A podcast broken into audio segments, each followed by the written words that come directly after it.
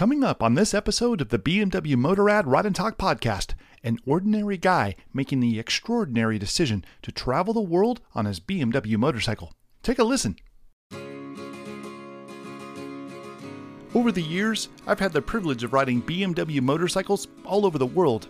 And the one thing I've come away with is that the only thing more extraordinary than the ride are the people you meet along the way. These are their stories. My name is Sean Thomas, and this is BMW Motorrad's Ride and Talk. It's just far more than a motorcycle ride now. It's about the people yeah. you meet, the places you go, and you know, I'd like to think sometimes that I'm changing the way they're thinking about life, and they're certainly changing how I'm looking at life. Sometimes when we meet a person who's engaged in something extraordinary, we might look at them and think to ourselves, I want to be more like this person. I want the drive and courage and skill to do what this person is doing. Well, last July, my producer Louise Powers and I met Kris Hall at the BMW Motorrad Days in Berlin, and I thought to myself, Kris is one of those people.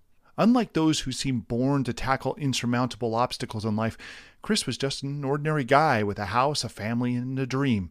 A dream to travel the world on a motorcycle. And when Kris saw a chance to make this dream come true, he did what it took to make it happen. Recently, during a break in his travels, we got to sit down with Kris and learn about his amazing journey, what inspired him, and where he plans to go next. So, Kris, Yes. Um, I want to bring you to a moment in time that was significant for me and, and I think significant for you in a very different way. It was 2020. And I, I think around that time you were the hopping on your motorcycle and, and taking off on an adventure. Did I get that right? Yeah, that's right. So, were you planning on this trip ahead of time? Was this something you were going to do, or did it come up spontaneously? Um, my whole life, I've dreamed about riding a motorcycle around the world. And I tell people all the time when I was younger, I was a little boy on a on a mini bike, and I would leave, and my mom would say to me, "So, what did you see today?" And I would say, "Okay, well, I, I had a hot dog with this family, and I seen a deer and a and a bird or whatever it was." And really, I tell people now that I'm really the same person, but a man on a motorcycle, riding around the world, meeting people. My mom's still asking me, "What did you do?" and so, in answering your question, yes, it was something that I dreamed about my whole life. Didn't expect it to happen this early in my life, but given some um, fortunate things that happened around 2020, it happened a lot sooner than I expected. This is really interesting, isn't it? Because so often we look at the shutdown as nothing but a negative. And in a lot of ways, it was really rough, of course, very rough on people, and it still is to this day. But sure. we did, we were able to glean some positive elements out of it. And this trip is certainly an example, yeah? I think so too. I mean, uh, everyone that I've met along the way has their own stories of what COVID did or the pandemic did for them. And I don't want to sound selfish, but for me, it opened up the doors for a lot of things. I was able to cross Canada and just normal tourist places that were so full, I was able to take advantage of myself. And to be honest, thinking back to when I was in the Yukon, I thought, I'll never have this solitude again in my life. So I was able to experience two and a half months almost by myself in the Yukon. And it also makes you appreciate that downtime and seeing the world and seeing people and just taking it all in and living a dream that I've wanted for so long. I guess that's that's what I wanted to say. One of the things that people ask us about Louise more than me, because this is a world that she understands far more than I do, is the difficulties of border crossings going from country to country. I can oh, I can only imagine it was a little more difficult when each country had their own responses to the pandemic. It definitely was a challenge, but like everything worth doing in life, I say this all the time too.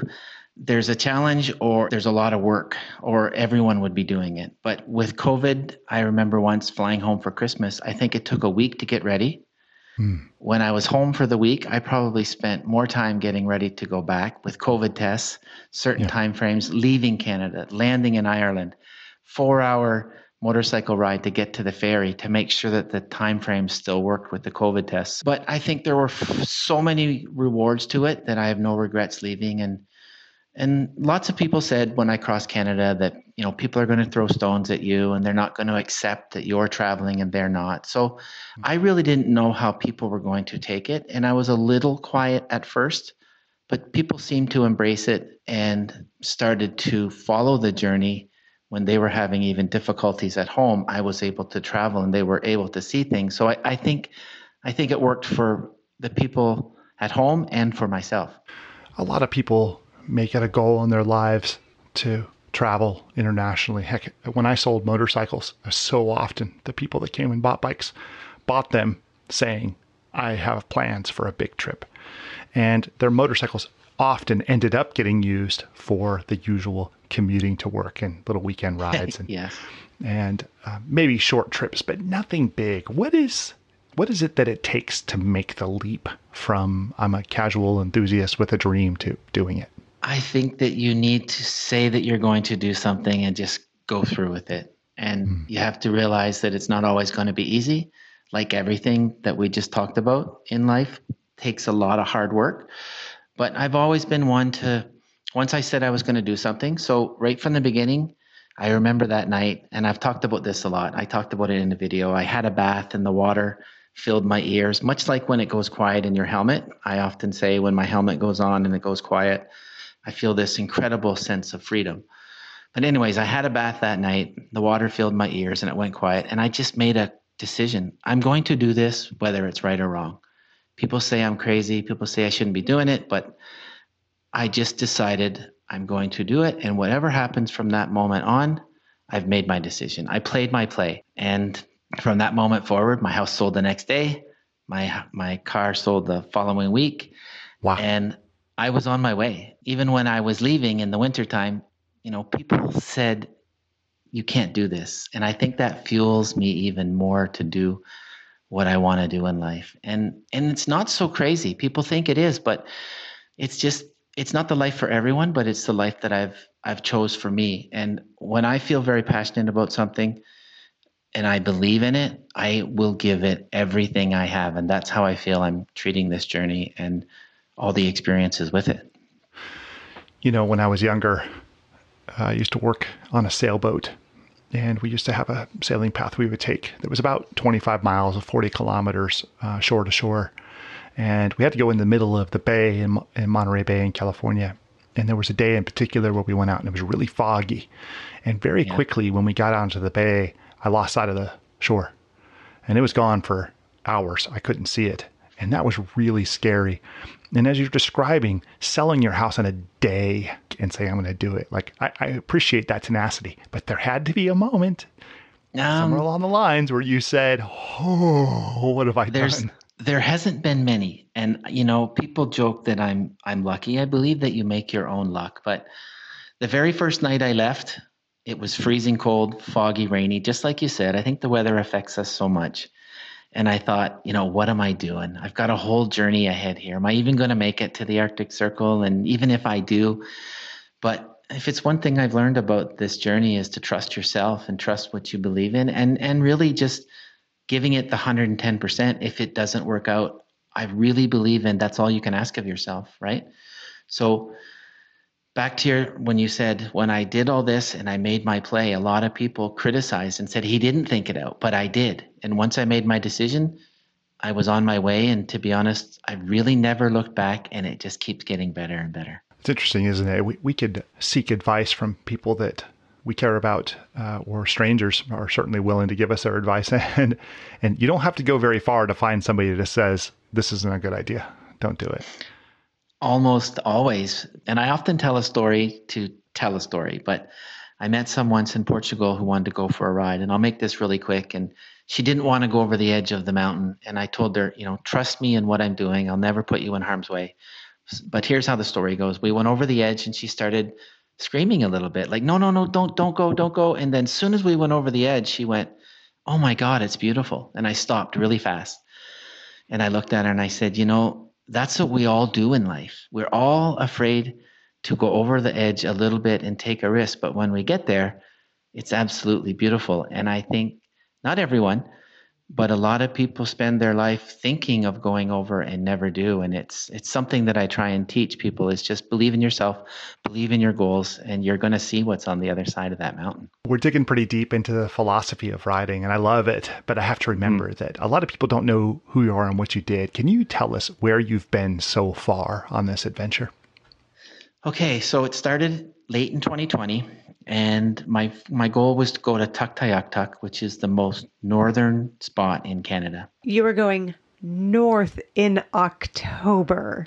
Yes, for, but- for anyone who lives anywhere near the equator or the southern hemisphere, Yeah, that was is minus- going from freezing to more freezing in Yes, wintertime. Okay, I Yes, just want to so- paint that picture. when and and there's I made videos because I didn't want to portray when I started my journey it wasn't exactly like I thought because but that's part of journeys and that's part of adventures is always adapting. So I started off with my SUV even though it was sold I and I went and bought a brand new cheap 12 foot trailer and I put a little diesel heater in it. No insulation, no anything. So I packed the bike up, I built a bed out of plywood in an afternoon and off I went. And it was minus 15, minus 20. And I would use this diesel heater to keep me warm. And that got me all the way across Canada to the Yukon, where I stopped, got out of the trailer, and left it behind, obviously. But I made it all the way to Tuktoyaktuk. That was my main goal. And there was so much adversity. There was two weeks of isolation in Whitehorse, eight days in Inuvik, $300 a night. I had to get three COVID tests and it took three weeks of paperwork. So I would literally was in the Yukon for two and a half months, waiting to see if I would get to Tuktoyaktuk. And you know, I had heard the rumors that it was closed in the United States to go more south, but I turned, I swam in the Arctic Ocean, the Beaufort Sea, and my plan was to drive to the Antarctic Ocean in two years, but COVID stopped me. So basically, I got on the phone and I found a boat that would take me to England. And of course, it's October, and it's not the nicest weather to be going to England. But I did, I did um, England, Ireland, Scotland, Wales, and then I voted to Spain and Portugal, and then from Spain, I went back up through Portugal to France, Switzerland, Germany, Denmark. I ferried for three days to Iceland. I spent the month of June in Iceland. Let me see, back across, back into Sweden, back into Denmark, flew home for a break, came back, back up to Sweden, Finland, down to Estonia, Latvia, Lithuania. And that's where I thought it got really interesting back into Poland, Hungary, Czech Republic, Slovakia, Romania, Bulgaria, into Turkey. Wow. Turkey to Greece, Greece to Albania, Bosnia, Montenegro to Croatia, where the bike's sitting now. So in front of me, there's a piece of paper, and I'm taking a ferry um, from Croatia to Italy, Wow. and then from Italy to Morocco, and I'll be in Morocco, Africa. That's amazing. Yeah. I was thinking about, as he was describing riding in that amazing cold. I'm thinking, you know, a lot of our listeners listen to this podcast and are listening right now from their cars as they commute. And I'll bet that at least a few of them turned up the heat a little bit Yep, as you were for sure. describing riding in these incredibly cold places. I have seen a lot of cold weather. I saw minus 15, minus 20 in Ontario, Manitoba, and, and the Yukon. And I saw a lot of snow in Portugal. I hit a big storm and was hmm. stranded for three days. And it's something that, you know, I get people joke as a Canadian, oh, you must be fine in the weather. But it's wore off a little bit the novelty of riding a GS in the snow. You know, Yeah. it's exciting, but it's also, it, it's okay when you're by yourself in the middle of nowhere. But I, I don't like freeways and snow. But um, but a lot of the days when I get off a motorcycle in the cold weather and people say, "Are you crazy?" If I was on a snowmobile, they would say, "Oh, nice day. It's it's it's probably nice weather." So it's all about perception and the gear that we have today is so good that you can really as long as you can get traction, you should be comfortable. And tell us about the bike that you rode on this trip. So I'm riding a 2020 uh, BMW GS 1250. Yeah. And I have had absolutely no issues with it for two years. Nice. I've replaced, you know, brake discs. I think I've gone through 15 sets of tires now. I was So 30 ask how many tires. tires Wow. you've been through. Yeah. Um, three sets, no, five sets of brakes and three sets of discs because there's so much off road. But the bike really has been perfect. I don't have a name for her, call her my girl, but I think I've been pretty hard on it. Some people say they do a lot of off road, but I think you can tell by the videos where I've put that motorcycle. And I've been stranded due to charging too many batteries, but the bike has never let me down. So I, I can't say enough about my bike. Yeah. So you mentioned some of the places you've been and and you some of the videos. I, I think you just sort of skimmed over something that, that I think is really cool, which is some of the photography and the videos that have come out of what you do are just extraordinary. Now, where is this coming from? Are you a photographer uh, um, as a hobby, or where's that at?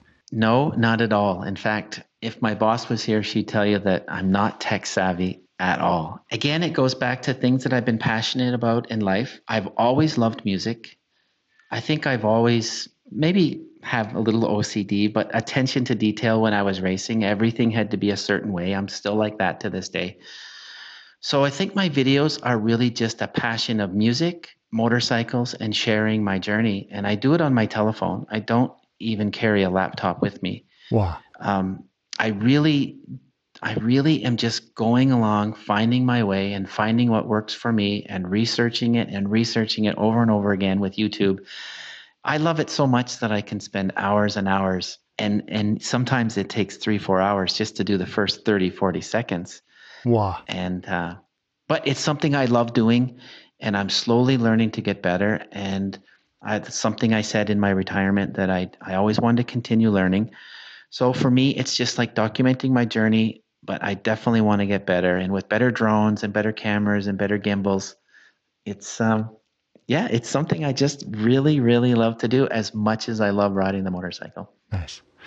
One of the big struggles that I have when I'm on any sort of trip is just remembering to yes take the photos, take the video, and you're doing more than that because you've got a drone as well, and that's no small deal to get that up in the air and do your thing. No, it's it's a constant um, effort every day, and and like you said, if you if I if I stop for a while and I'm not into it, I think my day just slides into riding. But yeah. I'm just I'm just so passionate about making videos that every time I see something that's worth what I think's worth videoing, I stop and I've learned that I'll edit it out later. But I think people would be surprised how much time I spend getting a drone in and out, even the times that I don't use it because it wasn't as spectacular as I thought. Hmm or that I'll take 150 clips and I have to get it to roughly 30, 40 clips. And then I spend 10 hours in a final edit, but I still love doing it. So I'm not complaining. I, I, feel like as we uh, see your videos come out, especially like on social media, people are fascinated by what they get to see kind of through your eyes.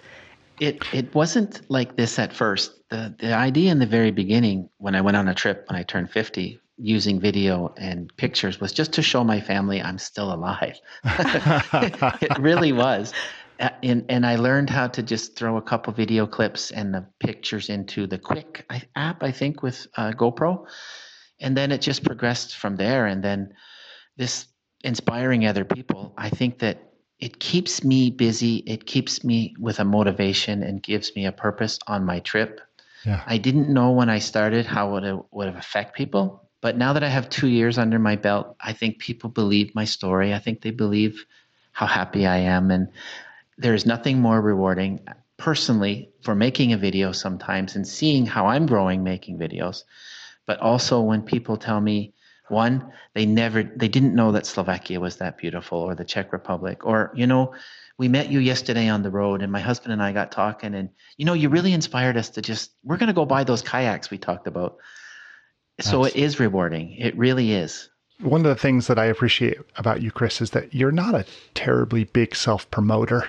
And, you know, you went out and you did your thing and you have footage for people to enjoy if they're interested. But, you know, you don't, I don't find you pushing any agenda on anybody or any sponsorships on anybody and that sort of thing. You're just out doing your thing to do it. And I, I find that there are a lot more people that travel the world like that than I thought there were because hmm. so many people that I hear about are people that are self promote pretty aggressively, and that's not a bad thing. But but I also find that people in your situation don't always make these memories for people to see. They do it for themselves, and we never even know about them. And I find it must be an interesting balance for you to straddle those two. It is, and I I'm in a good position in life where I don't have to have sponsors. If I could I have to decide soon if I want to go bigger or stay where I am with this program. The bigger it gets, the more the harder it is to be intimate with people that you should be talking with, right? Yeah. I would like to start speaking at motorcycle shows or possibly at schools and um, who knows who who knows who I'm going to work with and I still have a lot left to give. So I think things are going to open up. Yes. Now, along your travels, one of the places that we saw you and got to enjoy a little time with you is at Motorrad Days, which you I understand you made a dedicated trip to be there for uh, in the middle of your travels. What what inspired that, I wonder? I don't know if I misunderstood the beginning of the when the BMW talked about that party being the 40th anniversary, but what even if it wasn't the 40th to be in Germany for that kind of party to celebrate our brand that we all love or just motorcycles in general in my journey was something i wanted to do there was people in the industry i wanted to meet and even through circumstances i was able to meet some people at bmw just by chance nothing yeah. to do with a it was in a line in coffee so um, i think it really came down to just celebrating the brand of bmw in germany for such a big event how could it not be something i'd want to do you know. Yeah. Oh, it was really nice to meet you there, by the way. Yeah. Yeah. Same. Same with me. Yeah. Yeah. I so, always think of you as the guy in my that was talking to me trying to hook up my communication system in my helmet because I'm not a tech guy. I have to play it on YouTube so many times. Yeah. Yeah. That's it's really funny that you say that because of course, you know, I I watch your videos and I see what you post in all of social media and my assumption which I would I, I think other people think the same way is that you are a tech guy and you're yeah. like you're highly refined in it but it sounds like you're learning as you go and that in itself is inspirational i it think is. for yeah. you know the rest of us who want to travel and share you know what we do it's like oh you yeah. weren't perfect at this when you started maybe i can Not maybe at I can all. do that too i'm i'm doing it on an iphone pro 11 with a, a osmo 5 gimbal a yeah. GoPro 9 and a drone. And I'm using mostly my drone now, you know, and yeah. just learning as I go and just learning exactly what I need to do to make the video like I'd like to make it. And um, you don't need all the fancy stuff. You don't need a laptop and all the big programs. I tried it and it just didn't work for me. So, yeah, the phone is working fine. And, you know, you can only take so much on a motorcycle. So, yeah. my decision in the beginning not to go with a laptop um, I've since added a small tablet because I have to upgrade and downgrade the drones and other programs. But yeah. um, right now it works on my phone, and I don't see any reason why I have to get any more technical and keep it simple. But sure. it really comes down to if you love to, to do something, every detail makes a difference, and every detail I love doing. So it's all coming together. Now, Louise and I try to go somewhere fun in the world on motorcycles at least once a year. Uh, luckily, we get to do it more often than yeah. that, but yes. but we rotate around. Uh, and she keeps coming back to me after watching your videos and saying, "We should go here. We should go here. We should go here." And the latest yes. one is Iceland. Yeah, she's. Yes. We, we need to go to Iceland. Let's get a group together and go to Iceland. Is that is that where we need to go? Well, I mean, every country has its own beauty in its own way, but Iceland didn't seem like Earth sometimes. Hmm. There was enough um, challenge to keep me on my toes at all times where I went. I spent very little bit little time on the on the ring road, number one. But with the challenges of Iceland, I will say with the wind, the rains, and it was the coldest June in 30 years. Um, it was definitely a challenge. But when I see the videos, I, I will tell you they're the ones that affect me the most. I get this feeling like like I did conquer something by myself for four weeks. And there's this bird there that vibrates its tail and you hear it 24 7 around the clock. And when I hear that bird in the video, it brings me right back to the challenges of being alone in Iceland, not many people there.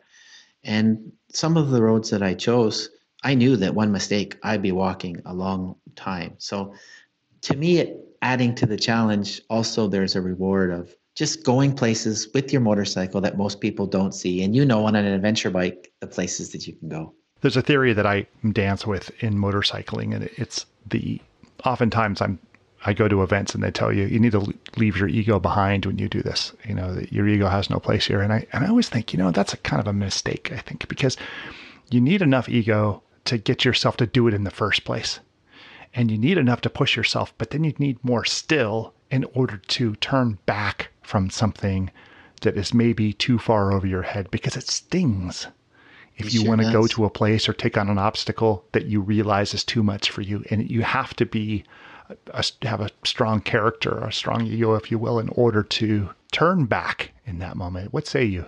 You have to be confident enough in yourself to do some of these passes that I've done, like the one in Spain or the last one in the Transalpina in Ro- yeah. Romania.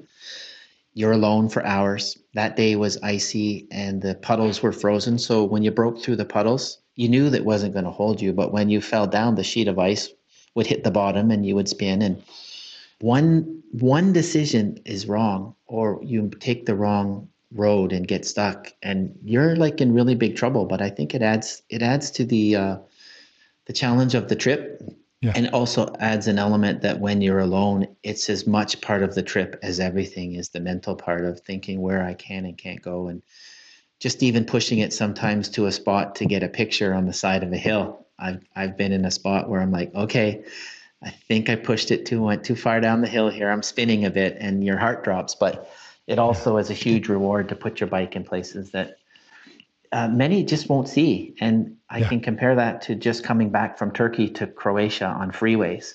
I didn't really see a whole lot for six days that was that really, really interesting. Hmm. But when you're on the motorcycle or a van or whatever, and you're off the beaten path, the things that you're going to see are truly more amazing than you're going to see on the normal road. Hmm.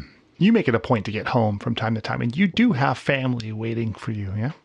I do. I have uh, two kids and I have two parents that I, I miss all the time, but they also know that this is a big dream of mine. And I've been a big dreamer my whole life. And my mom and dad have always been there for my sister and I in anything we ever inspire to do. So, back to what we said earlier it doesn't matter what you do in life, there's a sacrifice. And my sacrifice is just be, that decision to be away from home.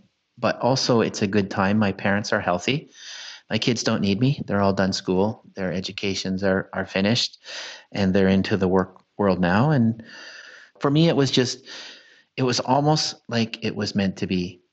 And I always say things happen and you make your reason, but the timing of COVID, the timing of my company, the pension, my kids finished school, my parents healthy, everything just just worked out at the right time, at the right spot in life to do this.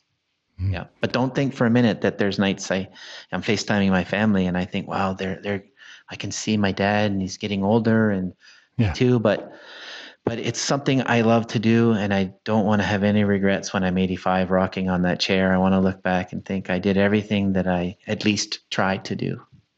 There's a somebody I respect very much that said to me, we often think of decisions as being three options. Yes, no, or maybe I'll think about it. And he said, You have to make it two. You must make it two decisions yes or no.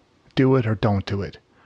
Yeah, don't think about so it true. forever because you will think forever. Yes, you can procrastinate forever ever. And, and I've met I've met men before that have stopped and almost in tears told me, son, you ride that motorcycle until you can't ride it anymore because mm. there's going to be a day when when you can't. Mm. And I never want to be the type of person that just thought they put it off too long. And that goes for a lot of people, I think, that have retired. I, I know there's people that have more money than I do that are still working. And if that's what they choose to do, that's great. But, you know, it's easy to look ahead and think, okay, I got this shutdown coming, or I got this project coming, or I want to work three more years. And and in most cases, people don't spend all the money they worked hard for their entire life. And I bet you they would tell you they wish they'd retired sooner and did what they wanted to yeah. do. Yes. So there's true. this fancy furniture store not far from me, and I went and sat in one of those like chairs that they make for people to be comfortable for hours, you know, and it just you can push a button and your feet go up and the back goes back and it sort of massages your back. And I went, Oh yeah. You know, this is in my future. I don't need it now. Like I gotta ride motorcycle someday. now. But I'll yeah, be really happy. well, someday we will all have a time where we can't ride them and we'll be I want to be able to look back at this and think, you know, I really did it. And I've had those kind of moments already where it just hits you for whatever reason. Uh, you just think, ah, I'm doing it. I, I really am doing it. Kris, how can people follow your adventures and find out more about you? Okay, well, my name on Facebook is Kris Hall with a K, but it's going to change pretty soon to KDH Adventures. My YouTube and my Instagram is KDH Adventures. Hmm. Do you have an end date in mind, or is this going to go in perpetuity? Well, when I started, I thought two years to go from Tuktoyaktuk to the, the Arctic Circle to the Antarctic. So that's changed, and now I've been two two years, and I'm really just kind of finishing up the European Union. So Africa's next. So I'm thinking one year for Africa, one year for Asia to get to Australia. I hope to New Zealand, and then the big boat across to Argentina, where I'm going to come all the way back up. And when I get to the USA, I'll go home and get my van. I'm going to do the USA and the and Canada back to the Arctic Circle with a van and my bike. But I'm thinking that's going to be 2026. But if it's one thing I've learned about these adventures is don't put a time frame on anything. I don't know when it's going to end. I often tell people that I'm nowhere near finished, and I'd like to say I'm not even half done yet. Hmm. We've absolutely enjoyed following you this far and looking forward to continuing on. It really has been nice getting to know you and your adventure, and I'm looking forward to more. Thank you very much for that. Rock on, my brother. Okay. All right. Thank you very much. We very much hope you have enjoyed this episode.